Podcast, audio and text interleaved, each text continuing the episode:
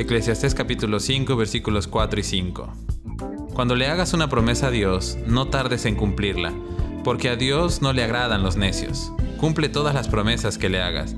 Es mejor no decir nada que hacer promesas y no cumplirlas.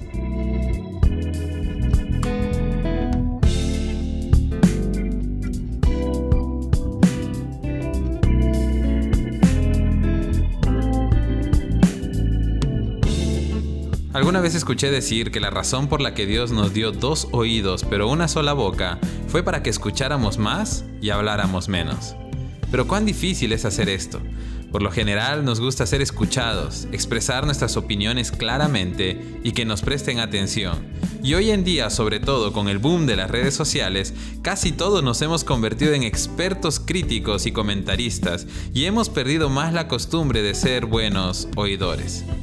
Pero el texto de hoy nos llama la atención al hecho de que incluso al relacionarnos con Dios, muchas veces nos apresuramos en nuestras palabras, a veces hablamos de más cuando estamos enojados, pero también muchas veces en nuestra emoción solemos decir cosas muy bonitas y hacer grandes promesas de compromiso con Dios que posteriormente, cuando la emoción ya baja, solemos incumplir y eso no debe pasar.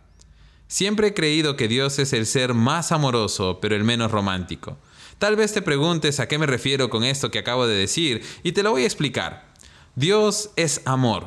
Él nos ama de la forma más pura, profunda y sincera. Sin embargo, a la hora de expresarnos su amor es 100% práctico y 0% romántico.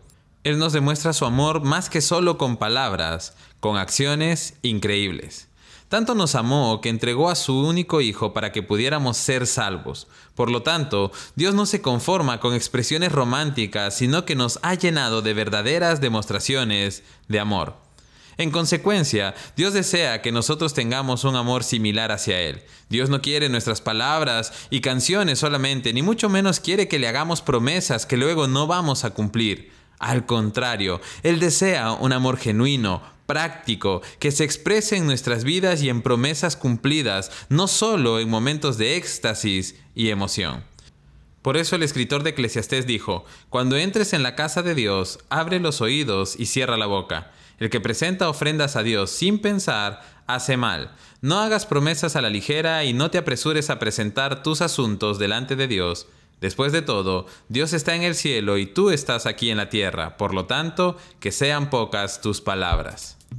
Hoy quiero desafiarte a que cuando le hagas una promesa a Dios, no tardes en cumplirla. No hablemos por hablar ni digamos por decir. Al contrario, seamos reflexivos y sinceros en cada palabra que le digamos. A Dios le encanta que hablemos con Él y le encanta escucharnos, pero más le encanta nuestra obediencia y nuestra sinceridad. Recuerda que cuando prometemos y no cumplimos, nos volvemos mentirosos y la mentira es uno de los pecados que Dios aborrece. Así, en todo tiempo y en toda circunstancia y sobre todo con Dios, cumple lo que prometes. Que Dios te bendiga.